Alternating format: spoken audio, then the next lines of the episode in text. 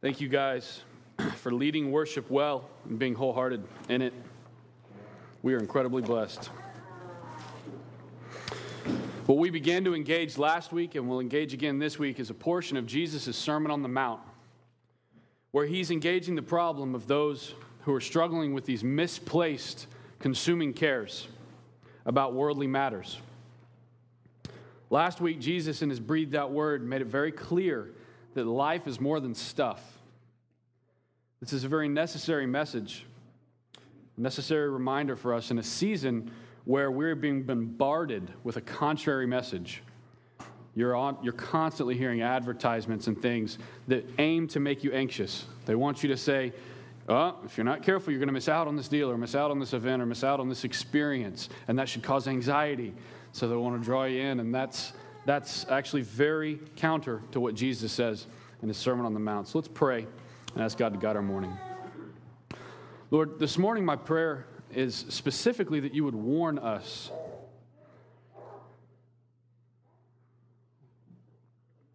We are so easily distracted. Um, and the distractions are normally not very easy to overcome. And so I pray that this morning, according to your word, uh, that you would warn us, that you would guard our hearts, that you would guide us that you would give us insight into things we should not be consumed with and troubled over. In a like manner, I pray that you would cause us to have greater understanding in what we should care about and the directions we should be spent. Lord, also this morning, I, I don't have any particular pastor to pray for, but I feel led to just pray particularly for the congregations in the area. I pray that this morning, right now, there are entire congregations gathering and worshiping you and enjoying you and treasuring you and not just their version of you. God, you are infinite in wisdom and majesty and splendor and greatness. You are great. You're greatly to be praised. Your greatness is unsearchable. And so I pray that there are not congregations meeting that feel like they have you generally figured out. I pray that there's not congregations meeting that are um, uh, underwhelmed by uh, your goodness. Uh, but I pray that, um, that your people are treasuring you this morning, not just for what you do, but for who you are. Lord, we count it a privilege to gather here, to worship you, to, to have the work of the Spirit, and to know you at all, to have any understanding at all is a gift. And I'm very thankful for it. And I pray that as we go through the word this morning, that you would give us greater understanding, not just for the sake of knowledge, but for the sake of life that glorifies you. Pray these things in Jesus' name. Amen. Turn to Matthew 6. If you haven't turned there yet, we'll be in verses 25 through 34. And before we dive into the text, I want to make, it, uh, make a point that this sermon and last week's sermon are not just a timely message for the holidays. Jesus is, in fact, addressing a problem that each of us face in all of life, not just the holidays. Each of us has reason after reason after reason to lean in the direction of stress and anxiety and being overwhelmed with the wrong things. Last week, as I prepared a message on anxiety, I was filled with it. As I preached a message on anxiety, I was anxiety ridden. And when I was done, frankly, I didn't feel any better. I went and sat over there and thought, what was that? Lord, anxiety, I am filled with it. I am a sinner.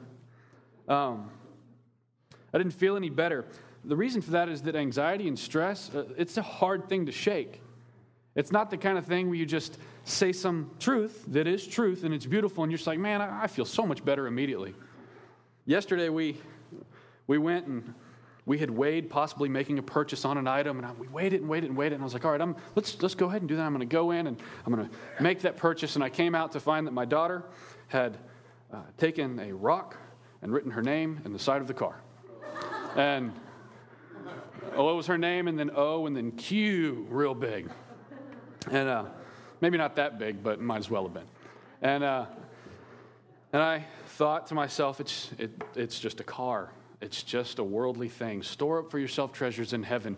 Rust can destroy this car. And I'm trying to remind myself of all these things, and I felt no better.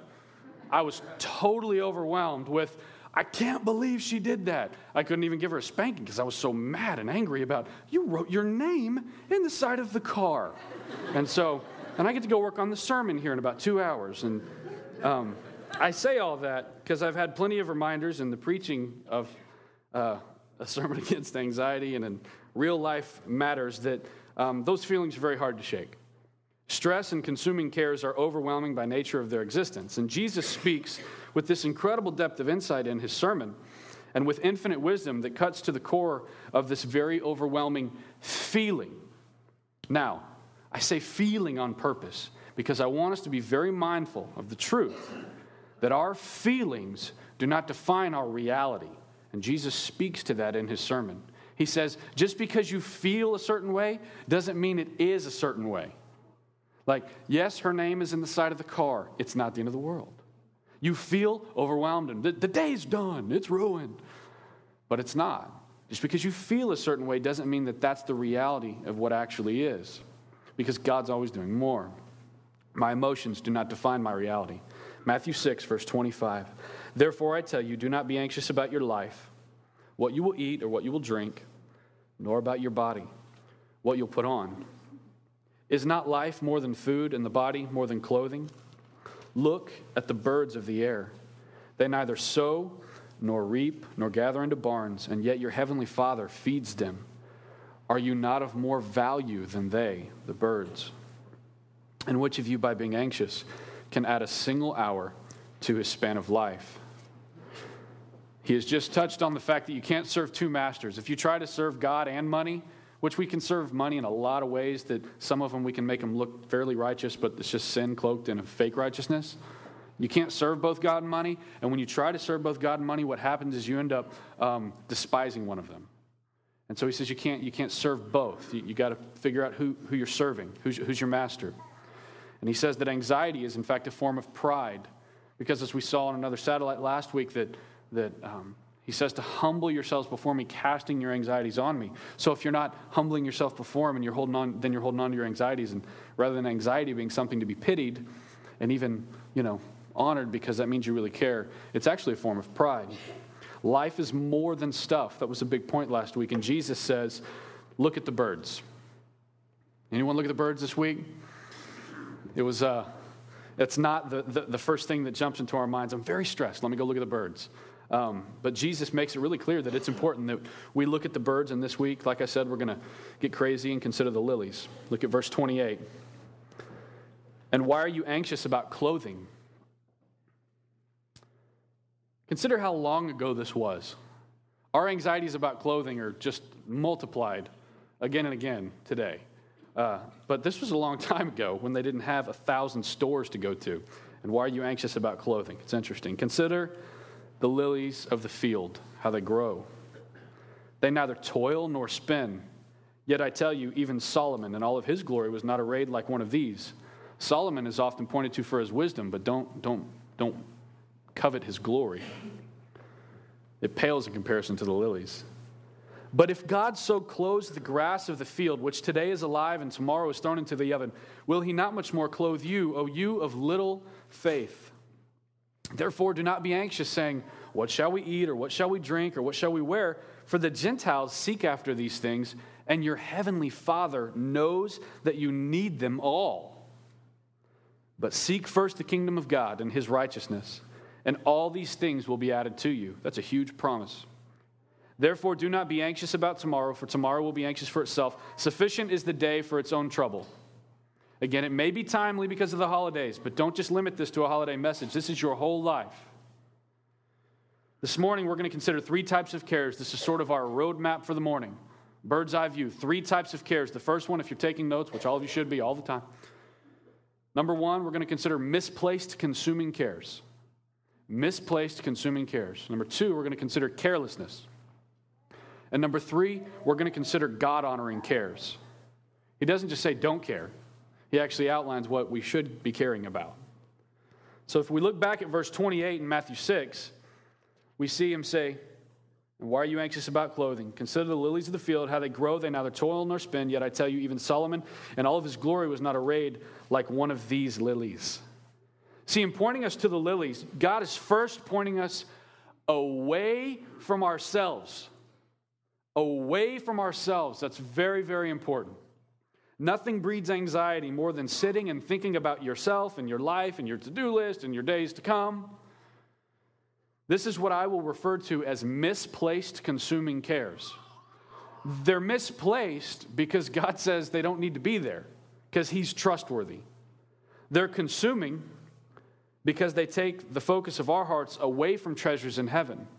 And they consume us with thoughts and focus to earthly, fleeting, moth prone, rust prone, stealable stuff. So Jesus says to consider the lilies, which is a step beyond just looking at them. He says, consider them. And in, do, in doing so, we're drawn away from thinking about ourselves. Some of us are given too much to introspection and self analysis. A lot of us sitting here right now, I know many of you, are given way too much to introspection and self analysis. I'll be honest, before I was preparing for this sermon, I don't know if I ever gave much thought to the possibility of too much thought, if that makes sense. I, in fact, am very concerned with a lack of thoughtfulness in our churches. It's a concern of mine. I'm concerned, and I, I think it's legitimate concern, that many in the faith do not take seriously the call to be fully convinced as to what they believe. Like Romans 14 says, we're very, some of us can be very wishy washy in our faith, where it's like, what do you believe? I don't know. What do you think about that? I don't know. I'll figure that out at some point. It's just kind of this wishy washy, treating belief as something flippant or, or, or, or trite, and it's not. He says, be fully convinced. Because if you're not fully convinced, you won't be very convincing when it comes time to share the gospel of truth. See, the flip side of this is that there is a very real threat that we spend so much time considering our thoughts on particular biblical truths that we never live the particular biblical truths. That's what I'm getting at here. You think about it, you think about it, you think about it. Are you living it? Is this a thought that's applied to your life? So even if you're fully capable of giving sound reason for your belief, it becomes quickly dismissed if you don't live those truths out. People will look at your life and say, I hear what you say, but I also see what you do. And it doesn't add up. And one very real way that Jesus tells us and helps us to combat this imbalance of so much introspection and self analysis rather than living in that truth is to consider the more ultimate realities that exist outside of ourselves. What's most important in your life doesn't exist inside of yourself, it exists outside of yourself. So he says to consider these things outside of yourselves, like lilies and birds, which at first glance may seem sort of simple, unimpressive, but when you consider what God's doing, it will blow your mind. If I was to spend the majority of my sermon giving you observations, my observations on lilies and birds, we would all miss the point. When you see a sermon title, Look at the Birds and Consider the Lilies, you might be thinking, I want to know what the secrets are about the birds and lilies. I don't have much to share with you. You would only have a handful of facts while nothing in the way of actual experience. Does that make sense? All you'd have is a handful of facts that you heard from someone else but didn't experience yourself. God wants me to do more than distract you from yourself with some of my thoughts on birds and lilies. The encouragement Jesus wants you to hear is that you need to go and look at the birds and you need to go and consider the lilies. So if you're thinking, tell me about these birds and lilies, it's probably not going to happen, but, but you should go look and you should go and consider. Jesus says it's really important. Considering looking away from ourselves, this, this thought or idea of, of self forgetfulness. Jesus says, consider the lilies. Don't just consider yourself and your own thoughts and your own things going on. It's been said that the only way to self forgetfulness is an indirect path. What that means is the only way to self forgetfulness is an indirect path. That means that um, if I say, okay, I want y'all to leave here today and go and think about forgetting about yourselves, you would likely be led in a process of thought that leads back to yourself, which is, doesn't really accomplish anything. So, if, if you want to go down the path of self forgetfulness, it has to be sort of an indirect path. You're not necessarily needing to just be distracted so that you forget about yourself, but there's an indirect path towards self forgetfulness. In a church full of reformed and reforming thinkers, readers, writers, teachers, artists, and professionals, I think there is a definite threat of too much introspection. I really do. And while this deep thought can be a good thing, it becomes a bad thing when it keeps us from living our lives according to the truth. I've heard Steve Roberts refer to it as paralysis by analysis. It's a great term, paralysis by analysis. You're so busy analyzing everything and how you feel about it and what you think about it that you're not living it. Many of us fall into the folly of thinking that our thoughts are what are most important, but our thoughts serve the purpose of guiding our living. So when Jesus says, consider the lilies, he's saying, get outside of yourself. We're so consumed with our own self. He's saying, get outside of yourself and consider how your thoughts serve the purpose of guiding and serving your living. We are fully convinced so that we might rightly walk by faith. But thinking is not walking, is it? Just because you've thought about something doesn't mean you've mastered it or walked in it. Just because you hear a sermon about something doesn't mean you've lived it. You've heard that before from this pulpit. Whether it is looking at the birds or considering the lilies, we're looking away from ourselves and we're observing circumstances where we're reminded of God's provision, God's care, and God's faithfulness. And we should be thankful that He surrounds us with such things. It won't take long for you to go find a bird and be reminded. And that'll provide us with a greater clarity than if we sat stirring and wondering if God was really going to keep up his end of the deal, doing what we want him to do. Consider these following quotes. I have some quotes that I'd like to share, and I'm not real big on sharing a whole lot of quotes, and this is more quotes than I would normally share. But I want to share these, and I've chosen these specifically because they come from great thinkers. The quotes I'm about to share come from really great thinkers who are more consumed, thinkers, writers, artists, they're more consumed with God's kingdom than they are their thoughts about God's kingdom. Does that make sense? They're more concerned with God's kingdom than just their thoughts about God's kingdom. And so these great thinkers who help us to have greater understanding say this in reference to self forgetfulness and proper focus. John Piper, a guy a lot of y'all are familiar with, says periodic self examination is needed and wise and biblical. It's good to sit with your Bible and say, okay, look, looking inside, what's going on? He said it's good, it's wise, it's biblical. But for the most part, mental health is the use of the mind to focus on worthy reality outside of ourselves.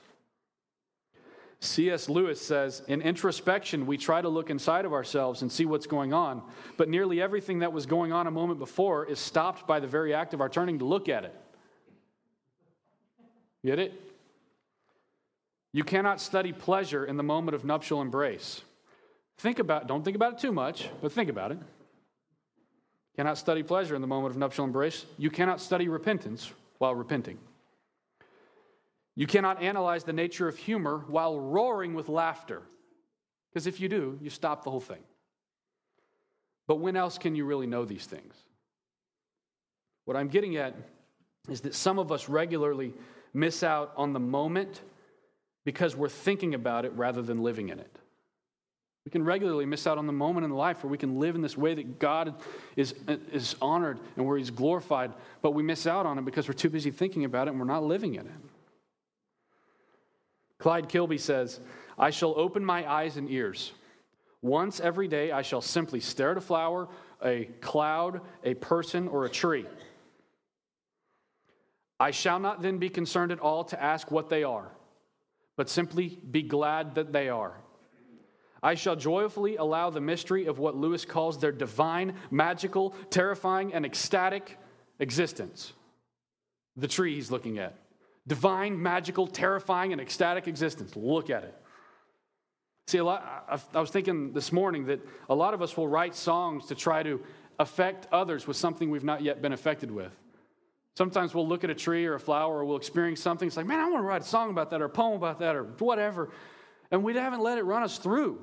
We haven't really experienced the thing, but we think somehow we have an ability to go and write something that affects other people that has not yet affected us. Sometimes it doesn't need a song or a poem. Just look at it. Look at the tree. Look at the bird. Consider the lily. And once you've lingered long enough, as the poet lingers, you've heard that before then maybe it's time to say something to affect others, but not before it's run you through. Clyde Kilby goes on to say, I'm going to put this on the wall in my office when I'm done today. Mostly, I shall simply forget about myself and do my work. Is that encouraging leadership for you?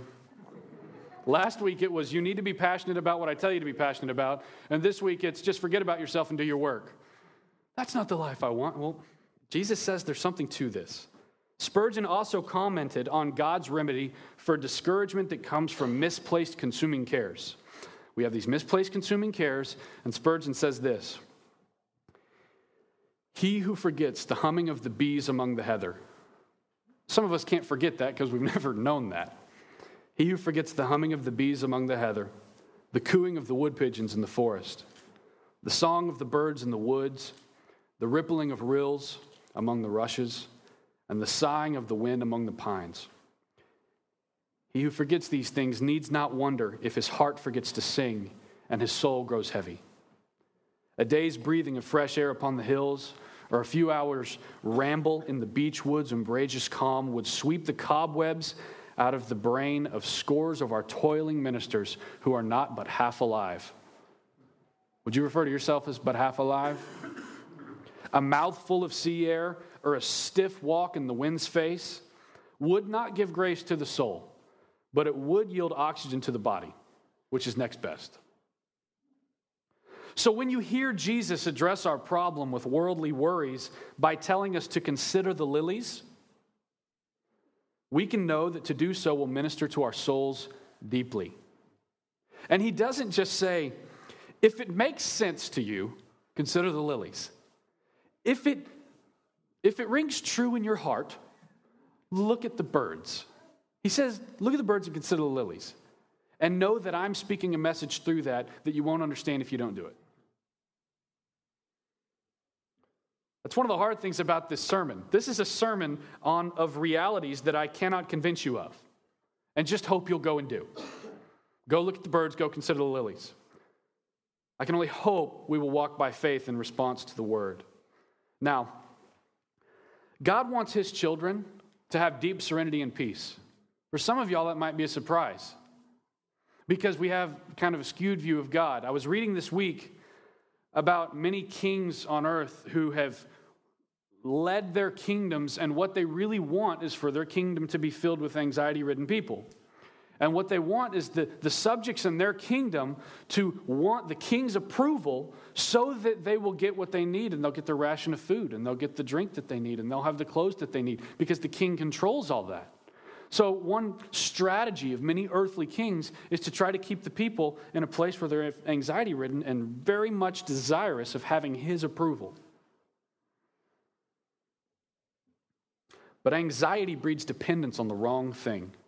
Anxiety breeds dependence on the wrong thing. If you're filled with anxiety and you think you're truly dependent on God, you're not. Because that anxiety has breeded a dependence in you on the wrong thing. You're not dependent on God if you're full of anxiety.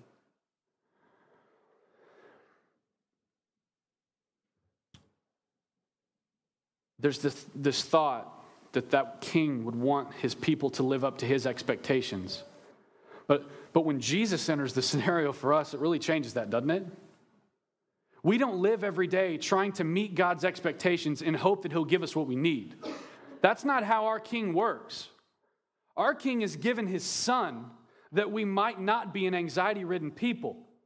Christ's righteousness is counted as yours so rather than trying to please God in hopes that He'll give us what we need, in God's eyes, He's pleased because Christ's righteousness accomplished for you what you could not accomplish on your own. So we're not serving a king that we hope will be pleased and give us what we need. Our king does not want to be the king of a kingdom of anxiety ridden people. He aims to relieve, relieve us of our anxiety and our stress and misplaced consuming cares by a finished work in Jesus Christ that we might live for his glory daily. So rather than hoping it'll go well with him, he's saying, I don't want you to live in that way. You live for my glory. And in fact, I gave my son so that you could. I gave my son so that you wouldn't have to try to earn my blessing and earn my provision every day. I don't aim to be the king of an anxiety ridden people. Now, when I say that God wants you to have deep serenity, and peace and not be consumed with misplaced cares. I think there's an appropriate time here for a warning. We're not pointing to a hippie lifestyle of carelessness. It's not what I'm talking about. If, you might be sitting there thinking, man, that sounds good. If it's that effective, I'm going to spend all my time looking at the birds and I'm going to spend all my time considering the lilies. I'm going to rename my child Lily and my son Bird. And no, it, it doesn't. Um, if your name is Lily, you're precious, and you know that if you're in here. Um, and I don't think your parents are hippies at all. Maybe. But he's not pointing to a lifestyle of carelessness.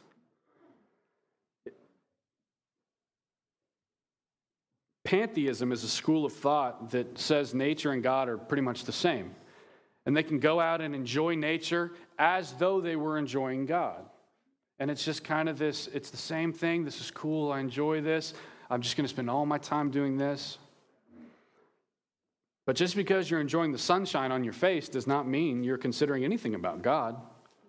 He's certainly active, He's certainly blessing you at that moment, but that doesn't mean you're considering anything about Him. Nature and God are not the same. And the same God who strongly encourages you not to be filled with misplaced consuming cares, the same God who says you need to take the time to look at the birds and you need to take your children and go outside and consider the lilies, the same God who says those very comforting, peaceful sounding things is the same God who has much to say against idleness and against laziness. This could be a whole other sermon in itself, and it probably will be in January. But we'll consider a few brief points. Proverbs 5 says that a lack of discipline brings death. If you're undisciplined, don't just say, huh, it brings death. Proverbs 6 says that laziness is a lack of wisdom, and it leads quickly to poverty. It says that wisdom includes preparation and hard work. So, which is it? Is it look at the lilies and consider the lilies and look at the birds, or is it hard work? And the answer is yes. See, in Genesis, it's jo- we're going through the Genesis, uh, a Genesis study uh, on Wednesday nights, and we're considering the life of Joseph right now. And it's such a great picture of wisdom and long suffering and patience and endurance. And what we see in Joseph's life is a work ethic, follow through, diligence, and attention to details that sets him apart from all the people who don't love God. You can look at the life of Joseph and you see, man, he's diligent, he's got follow through. He, he, anywhere he's at, he's, he's succeeding because God's causing him to succeed, but he's exercising this wisdom and this insight and this diligence so much so that he's put in prison as a Hebrew slave in an Egyptian prison. And the Egyptian prison guard says, Wow, you're pretty sharp. Here's the keys. You're in charge now. I'm going to go eat a sandwich.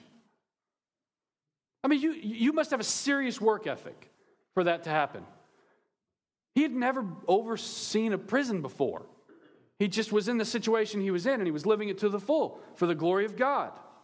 There weren't a whole lot of other people talking about God. And what happens is he ends up before the Pharaoh and he says, The Pharaoh, who thinks he's God, says, I've had a dream. This is this is this. What do you think? And Joseph says, I'll tell you what God thinks. That's how we live life rightly in any and every circumstance. What is it that God thinks? What is it that God wants? Joseph's life was set apart. It was different because of how hard he worked. He wasn't just a lily gazing, bird watching hippie. He had a hard work ethic and he did things and he had follow through and he was dependable. And if he said he was going to do something, he would do it. So I don't want you to see this as like an attempt at humor, a poke at laziness, or something that's funny. Some of us think that we don't need to hear a sermon about anxiety. Some of us are sitting here thinking we don't need to hear a sermon about anxiety because we don't struggle with it. But you, I'm not pointing at anybody, but you may not struggle with it because you're lazy and idle and undisciplined. So don't be mistaken. While God does not want you overwhelmed with consuming cares about tomorrow, He does not want you to live a life of carelessness. In these coming verses, particularly verse 30, we're going to see what God says is proper care. Not a misplaced consuming care, not carelessness, but this is proper care. Look at verse 30. But if God so clothes the grass of the field, which today is alive and tomorrow is thrown into heaven, will he not much more clothe you, O you of little faith. This is a faith issue. This is not just a behavioral issue. Stop worrying. Well, if you're worshiping God rightly, you won't worry. because it means you trust Him. And when you're trusting Him, what you're experiencing as you trust Him is that He always gives you what you need. The phrase, O ye of little faith, is used multiple times by Jesus as he addresses his disciples and his followers. And in using this phrase in conjunction with this encouragement to consider the lilies, Jesus is shedding light on the place where we should focus our cares. What I'm getting at is that Jesus seems regularly concerned with a lack of faith and a deficiency of faith. Too many of our Christian brothers and sisters are only concerned with a possible absence of faith. Y'all hear that? If someone's not believing and they have no faith, that's a concern. Tell them about Jesus. If someone has a lack of faith or a deficiency of faith or they're struggling, tell them about Jesus. Jesus has great concern over lacking and deficient faith, not just an absence of faith. If you're only concerned with the absence of faith and not a lack or deficiency of it, this is the thinking that's turned corporate worship into weekly revivals and puts great emphasis on decisionism as opposed to discipleship. You've heard about that from this pulpit a lot. That's the thinking. I actually heard a leader one time say, I only have time for leaders and lost people. I was like, okay, cool. What about the church? Pastor? That doesn't add up. We should be concerned with a lack or deficiency of faith. We should be concerned here proper care. Here, God honoring cares like Jesus when there's a lack of faith in our lives or others' lives. And one sign of a lack of faith is that you don't have time to look at the birds and you don't have time to, to consider the lilies. That's a sign of a lack of faith. Why? Because you're so consumed with stress about tomorrow and if Jesus is really going to provide like he said he would. Jesus aims to save both the lost and the troubled from consuming cares that he's already tending to. That's what we're going to get to look at in these next verses. But before we go to the next verses, I want to ask you the question Do we receive joy from tending to situations where there is a lack or deficiency of faith? Or are we just like the world in what makes us happy? Are we just like the world in what makes us happy? Do we find our greatest pleasures in things that are fleeting? Do we care about what God says is His pleasure? Do we need a perfect work environment? Do we need absolute certain financial guarantees of success in the coming days? Does God's involvement in the personal details of your life even matter to you? Because Jesus goes on to say in verses 31 and 32 Therefore, do not be anxious, saying, What shall we eat, or what shall we drink, or what shall we wear? For the Gentiles seek after all these things, and your heavenly Father knows that you need them all. Without food or drink, you eventually get sick and die. It's not very subtle, but don't miss it. Without clothes, you're unable to go about doing what you need because we're a fallen people who are aware, like Adam and Eve, that we're naked and we need to be clothed in the righteousness of Christ.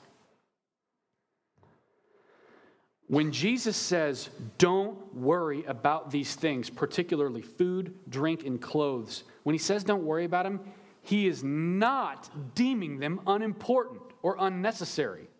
Don't make the jump. That's a fairly simple jump to make. If I said, hey, don't worry about what time it is, there would be maybe an implication to many of you that it doesn't matter what time it is. That's not what Jesus is saying here. He's saying, don't worry about that, but I'm not deeming those things unimportant. Food's important, drink's important, clothes are important. If any of us went out went without any of those things today, things would go south very quickly. He's saying, Rather than saying they're unimportant and unnecessary, what God's saying is, I got that. That's what He's saying. That's why this is really good news. He's not just trying to convince us that we don't need something, He's saying, I know you need it. I got it. I'm worrying about those things so that you don't have to, because I'm God and I can worry in a way that's not sinful. You can't. I've got those things. The Gentiles worry about these things because they don't know me yet. They don't get that I am a very active and loving and personal God of provision. But you're supposed to be different. That's what he's saying. He's saying you're supposed to be different. The Gentiles worry about these things, but you don't. I'm God, and I'm yours. Because I am your God, I know your deepest needs, and I know that these things are important. He's reminding us again to be careful not to be consumed with cares that He never meant for us to bear on our own. Look at verse 33. But seek first the kingdom of God and His righteousness, and all these things will be added to you. Like the first the previous verse about ye of little faith, that, that shines a little bit of light on what we should care about. But this verse is like a big spotlight. He's like, You want to know what to care about? You want to know where to spend and be spent gladly? You want to know what needs to consume your thoughts? My kingdom. Seek it first. This is where Jesus shines this bright light on what we need to be consumed with his kingdom. To seek his righteousness is no less than seeking Christ in all things. Romans 10 says, For Christ is the end of the law for righteousness to everyone who believes. Whenever you see righteousness, think Jesus. Because without Jesus, you have no hope of being counted right in God's eyes. To seek his righteousness is no less than seeking Christ in all things. Hear God's voice. He's saying, Don't be consumed with what will be tomorrow, because today I have plans for you. Today I want you to be all in when it comes to um, my kingdom and your marriage. Seek my kingdom in your marriage. Seek my kingdom and my righteousness in your finances. Seek my kingdom in your friendships, in your work, in your parenting my kingdom is not limited to Sunday mornings. Seek it all the time in all things you do. And the other things that you generally worry about, you'll find you don't have to because I got it.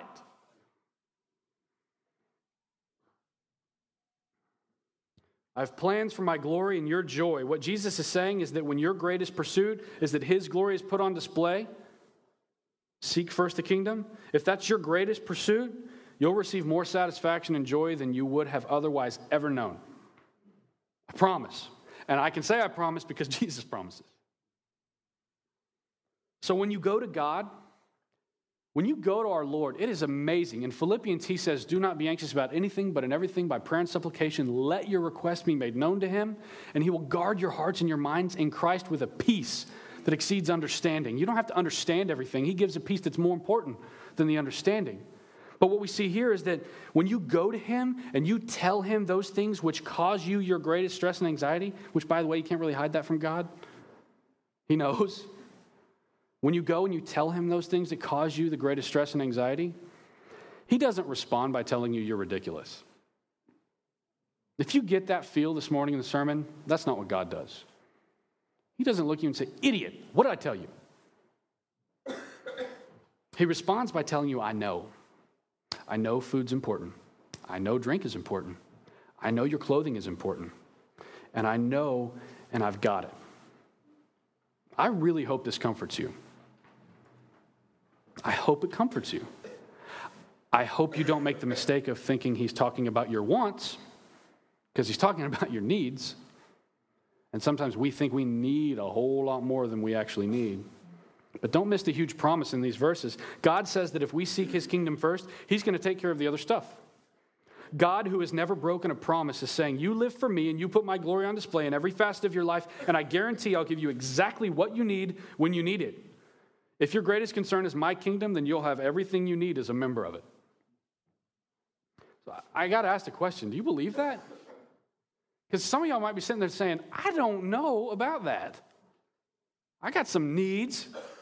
Is God sleeping right now? Do you believe that? This is a matter of faith. If we walk by sight, we don't need faith. If you knew everything and how it was exactly going to pan out all the time, you'd be walking by sight and you wouldn't need faith. The richest man in the world needs great faith. He doesn't just say, Well, you know, I can pay for what I need. I don't need faith. That's foolishness. Do you secretly expect that things are going to go south? Do you secretly expect that God won't hold up his end of the deal? There's no such thing as a God fearing believer who is seeking first the kingdom of God that doesn't have the essentials needed to carry on in life.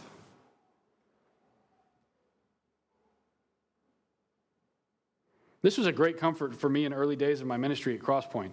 When I first came here about seven years ago, first of all, I had a really skewed view of what my needs were.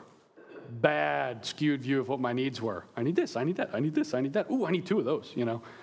It gets out of hand. And I remember when I came on, at first it was like 150 bucks a week, and I'd been married for a few months, and I wanted to stay married, and uh, I thought, 150 bucks a week, someone's gonna get mad. Um, and, and, I and I I looked at it, and the math didn't make sense. I was like, uh, I don't know how that's gonna work, and I became very consumed with, you know, maybe God's not calling me here. Uh, I feel called to ministry. I know I'm not perfect. I got my own financial messes, and I feel called to do this. And I want to seek God's kingdom first, but I'm not. I just, I, I want to seek His kingdom first, but I'm not sure if it's really going to work out. I just don't, I don't know if the, the math is going to add up. And God brought me great comfort by reminding me of these verses. And essentially, what God brought to my mind, it wasn't an audible voice, the clouds didn't part. But he brought to my mind something that was a great comfort. He, he just said, How many people do you know in ministry who have died to exposure of the elements lately? That's a good point. How many do you know around here that even had to sleep outside one night? God, that's a, that's a good point. I don't know too many people here, but surely someone would let us sleep with them if we had to in their house. And, and he said, How often do you hear of people not getting the food they need to do I mean, seriously, if you're seeking first the kingdom, do you really think you need to worry about basic provision? And what God was doing with me was He was peeling back, saying, You don't need this, and you don't need that, and you need to get rid of that, because that's just bad stewardship. That's foolish. You shouldn't have had that in the first place, and you know it. And He said, get, get, get, get rid of this and get rid of that. And then He said, I'll take care of you, I promise. And I'm telling you, that was a great comfort to me. It was very personal. I remember driving down 34 in a Bronco that I didn't know would make it home. I wasn't sure. And I thought, I don't know anybody who's experienced the problems I'm actually concerned with. And I think that God is worthy of trust. I think He keeps His promises. See, this comforts us because we know that the absolute worst that could happen, for all of you sitting here, the absolute worst that can happen is your life ends. And for believers, this life isn't all that there is. Like, this should be a comfort. You might be thinking, oh, thanks for that. But really, the worst thing that happens is your life ends. And for believers, we know that this is just the tip of the iceberg. There's much greater things in store. Store up for yourself treasures in heaven. See, the problem is that many of us are really more consumed with building our own little kingdoms. Rather than seeking first the kingdom of God, a lot of us are very consumed with building our own little kingdoms where we want to be our king.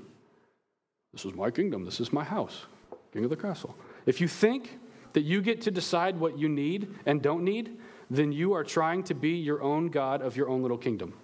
You don't get to decide that. So if you're thinking, I don't know if God really provides what we need, He'll define the need for you and He'll provide it. Walk in it, live in it. Don't worry about a week from now. Live in it in the, to the full that very day for the glory of God in every possible way you can. Do you trust your own abilities over God's abilities? Do you trust God for next week's provision, or do you trust your own ability to get up, go to work, and bring home a check? Really? Because it's good to get up and go to work and bring home a check, but do you trust that over God's provision? Are you putting your faith in your investments? Or does your peace come from knowing that God will still be God tomorrow and the next day and the next day? God will still be God. Turn to Haggai 1. It's towards the end of your Old Testament. I'm sure many of you were there this morning already in Haggai. Uh, I think it's page 791 in the ESV Bibles, I think.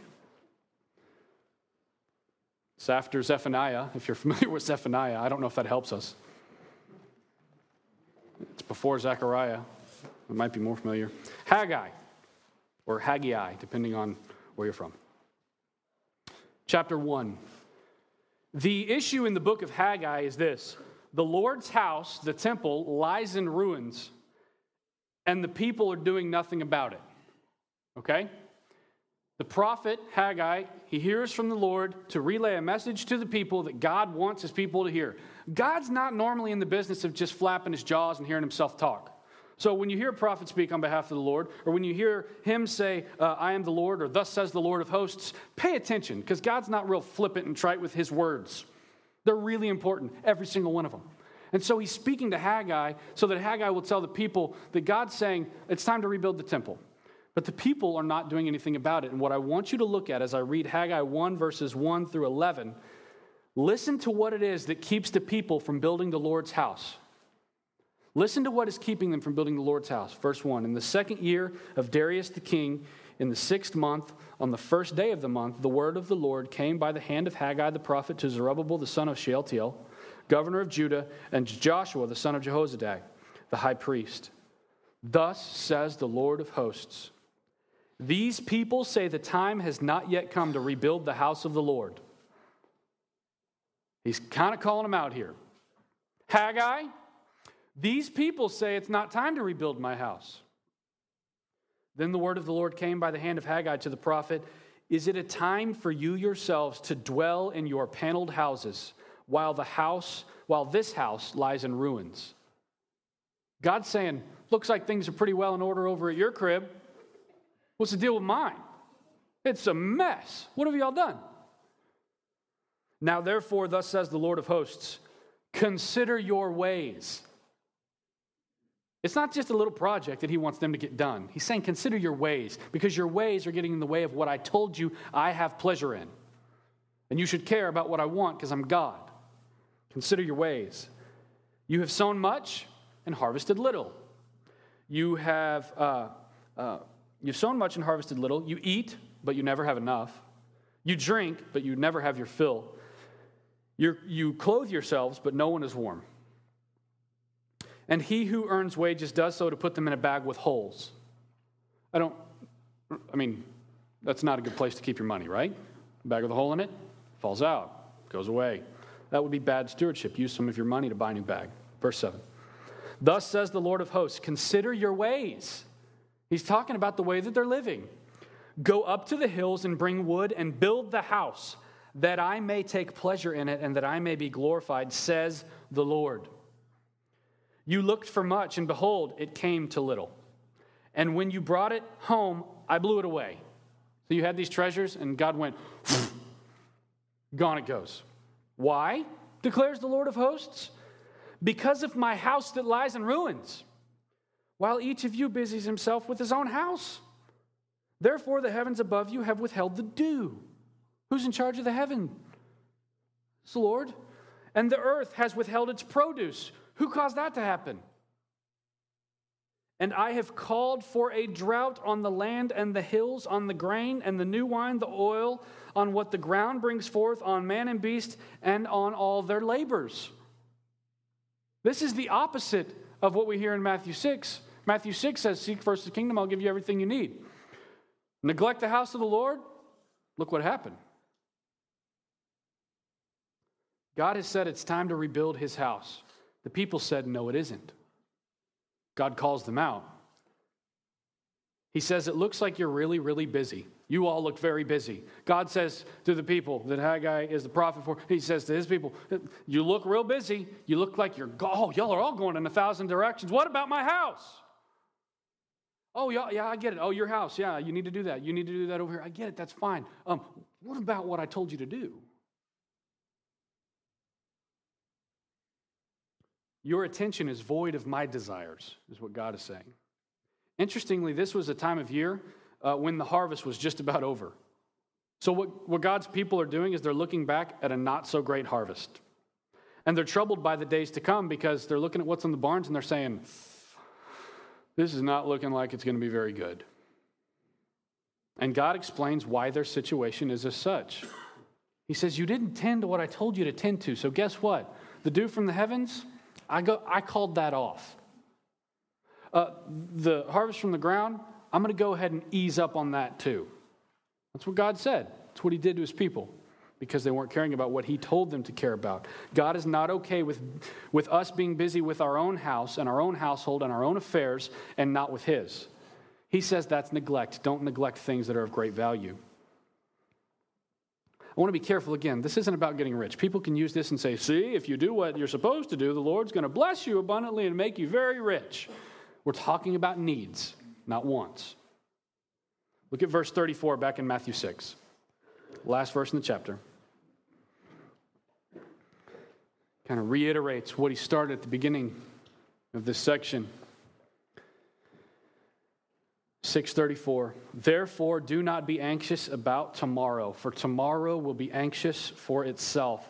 Sufficient for the day is its own trouble. God wants us to be all in today. And if we're consumed with tomorrow and what might or might not happen we're wasting our very lives. Because tomorrow just becomes another tomorrow and the next day just becomes another next day as opposed to living in the day today for the glory of God so people can see how great he is and worship him. Because the whole purpose of this entire existence is that the earth is filled with the glory of the Lord. And if you don't care about that today, you're probably not going to care about it tomorrow because you're just going to keep fast forwarding your cares. Stress and anxiety can invade the life of any individual. You are not immune.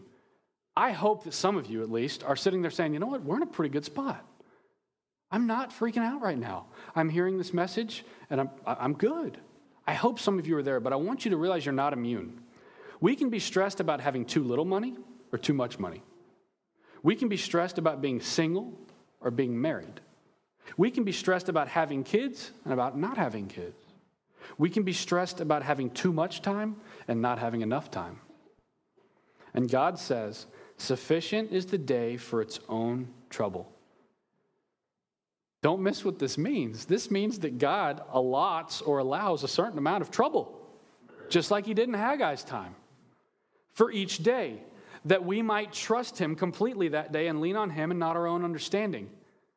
What I mean is that if God didn't want there to be any trouble in your day, there wouldn't be. When you look at your day and say, man, there's some troubles here. know that God's not like, oh, my bad. He knows. In fact, I would offer that He is our ever present help in trouble that He ordains. His mercies are new every morning because we need them that day. His mercies are new every morning because we need them that day, and mercy is too precious of a thing to waste and dismiss. Why would you waste and dismiss mercy? That would be like someone giving you the vial that's the cure to cancer, and you saying, huh, you don't waste things that are precious. You don't waste things that matter. Don't waste mercy. We have it every day because we need it every day. You don't waste things that are precious. So, my encouragement is make your plans. Don't be undisciplined and lazy and idle. Make your plans, balance your checkbook, set a budget, set your schedule. Make your plans because all of that is part of today's trouble. Making your plans is part of today's trouble, but not overwhelming trouble. Trouble that we work in and move in while we trust God implicitly because of his promises. It's really good news. I'm hoping that someone this morning is walking away saying, Man, that is, that's great. God's good. Wow. Jesus takes care of us. He doesn't just say, Good luck. Make your plans, but make them in faith, not worrying how they'll actually pan out. And don't trust your plans. Trust the God of the plan. It is good that most things are out of your control. Oh man, there's some of us sitting here who are just control freaks. You're thinking, no, it's not. it is good that most things are out of your control. What is in your control is how you live your life today, according to what Jesus has said. Today. I even have to be careful in the way that I talk to our small group shepherds and we send out shepherds guides because I don't want you to leave here and go and consider how this is just going to affect your week. Given what we've engaged this morning, I want you to turn your attention Godward and consider how these truths affect today. Look at the birds, consider the lilies, and seek first the kingdom of God. Let's pray.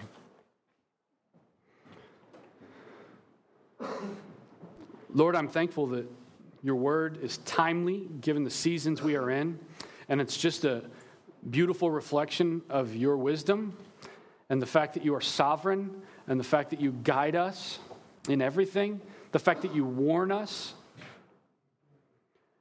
Lord, I am thankful that your ways are no doubt higher than our ways. And I'm thankful that we get to live for a kingdom that's coming. I'm thankful that we seek first your kingdom here on earth and the kingdom that will be for eternity. I'm thankful that, that you don't leave us to just be consumed with stuff here until later on you decide to come back when it's time. I'm thankful that you have a plan right now that is in order, and you aim to use all of your children as vessels of mercy to spend and be spent gladly. If we're filled with anxiety and we're filled with stress, that's not going to happen. People aren't going to look at us and say, Tell me about your God. But that's what we want, Lord. We want to put your glory on display so that every knee will bow and every tongue confess that Jesus Christ is Lord. Lord, we love you. We trust you. Lord, some of us sitting here may need to reflect on the prayer that we've seen before of, uh, I believe, but help my unbelief. Because stress and anxiety are not just things that we easily shake off because someone said something that was true. That truth has to run us through, and the work of the Spirit has to do what it does so that we might trust you. So, again, we trust you. Thank you for being so incredibly good. Thank you that you are God and there's no one like you. We pray these things in Jesus' name. Amen.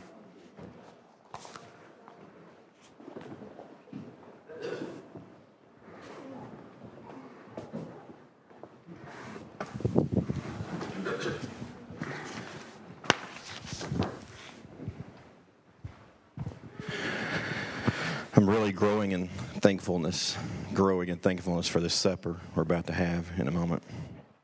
Uh, my hope in preparing and, and leading us into that uh, is to take this preach word that we're hearing week to week and run to this supper and this reminder of who Christ is.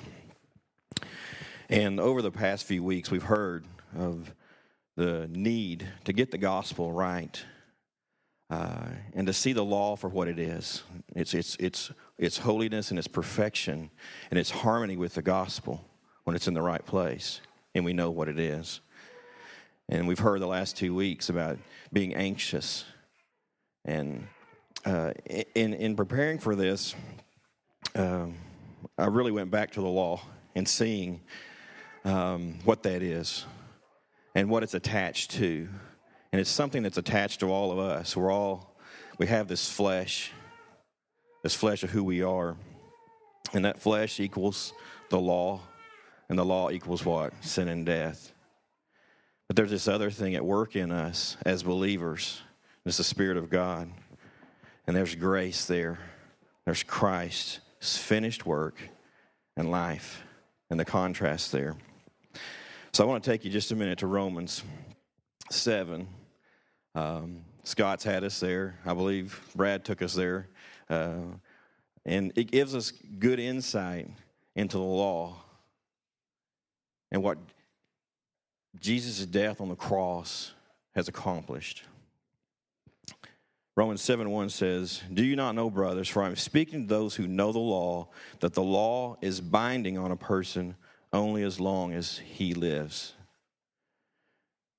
In the next couple of verses, it, it talks about a, a, a, married woman and her husband and being, her being bound to him as long as he lives.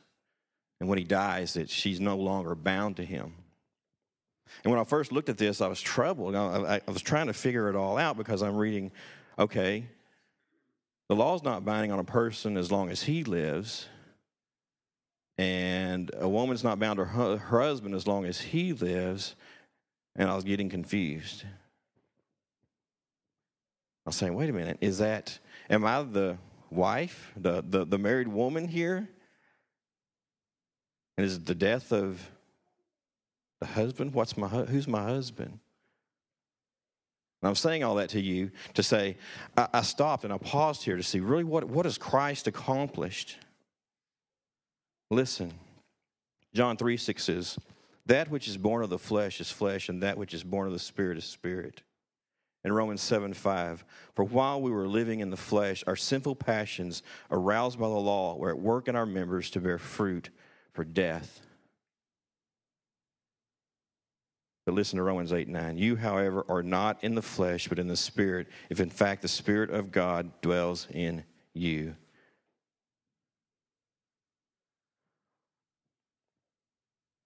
I'm born of the flesh. I have the flesh. My husband, in this case, would be who? Adam, the first Adam, the flesh.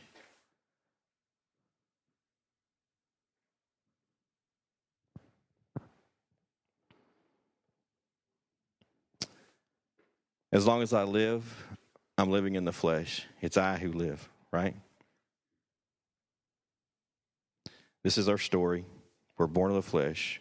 We're bound to the penalty of the law, which is what? The law of sin and death.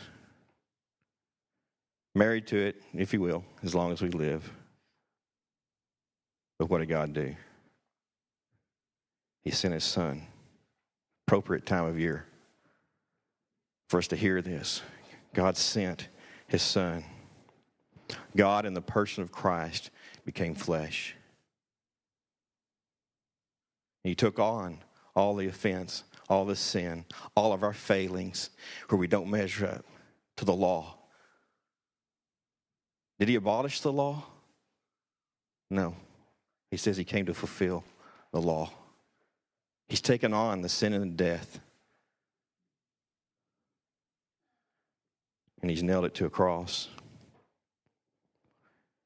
God made the one who knew no sin to be sin. And by his death, the penalty of the law has been filled for those who belong to him. The penalty of the law. The wages of sin are satisfied in Christ. So, what do we do when we take the supper? You see, I am both of these things in this text. At first, I thought maybe there was something, maybe there was a misunderstanding even in the original language in this thing about my death or the death of this thing that is my husband causes me to be free. But as I study, I see it's both. Christ has nailed the penalty of sin and death on the cross. And Romans 7 4 says, Likewise, my brothers, you also have died to the law through the body of Christ, so that you may belong to another. Our death is with Christ as well. So both is accomplished. And when he had given thanks, he broke it and he said, This is my body, which is for you. Do this in remembrance of me.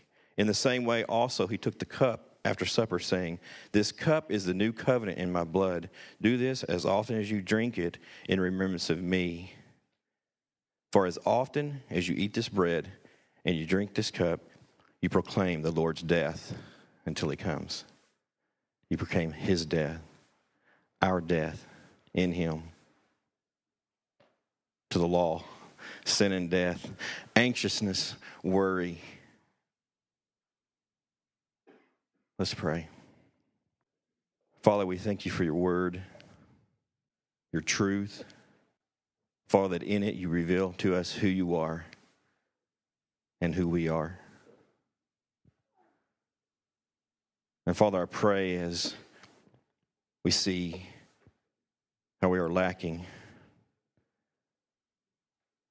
Father, how we are prone to anxiousness, prone to the flesh. Father, you remind us of Christ. Father, I pray as we take this supper, the finished work of Christ, the end of the penalty of the law, your righteousness for us and in us is in view, Father. That we can take this supper with great joy, worship, and a work that's completed and finished in Christ. We pray in his precious name. Amen. I think there's, there's a tendency for us to um, uh, hear the word, hear the preached word, and it, it does its work to make us uneasy. We can go to anxiousness, or we can head directly to Christ. God sent his son. We put his glory on display by getting the gospel right. God sent his son. He took on our offense. This body was broken for us. We share in his death. Let's eat. I want to echo Scott's words. Um, do you trust him? His provision is Christ. By his blood, our sins are covered. By his death, the law sin and death is fulfilled. It's done. Do you trust him? Let's proclaim his death. Let's pray. Father, as we come to a time of worship and giving, Father, I pray that we are a believing people and we are a trusting people, and your provision is sufficient. And Father, as we give gifts and offering, Father, I pray that it's out of an abundant heart, thankful and grateful for the finished work of Christ. Father, help us to seek first the kingdom of God. Father, Christ is our righteousness. Grow us in that. We pray in his name. Amen. Pray with me. For God alone my soul waits in silence. From him comes my salvation. He only is my rock and my salvation, my fortress. I shall not be greatly shaken. How long will all of you attack a man to batter him like a leaning wall, a tottering fence? They only plan to thrust him down from his high position. They take pleasure in falsehood. They bless with their mouths, but inwardly they curse. For God alone, O my soul, wait in silence, for my hope is from him. He only is my rock and my salvation, my fortress. I shall not be greatly shaken. On God rests my salvation and my glory. My mighty rock, my refuge is God. Trust in him at all times, O people. Pour out your heart before him. God is a refuge for us. Those of low estate are but a breath, those of high estate are a delusion. In the balances they go up, they are altogether lighter than a breath. Put no trust in extortion, set no vain hopes on robbery. If riches increased, set not your heart on them. Once God has spoken, twice have I heard this that power belongs to God, and that to you, O Lord, belongs steadfast love. For you will render to a man according to his work. God, I'm thankful for your word, that by it we may know you more deeply. I'm thankful that you're trustworthy. I'm thankful that there is God given provision and peace for both eternal things and temporal things in your word. And I pray that this temporal life we live is done so in reflection to what we know our eternal realities are. Thank you for Christ. Thank you for provision outside of ourselves. Thank you for accomplishing and achieving what we could never accomplish on our own. Lord, we love you. We thank you for Jesus. We pray these things in Jesus' name. Amen. You have a good day.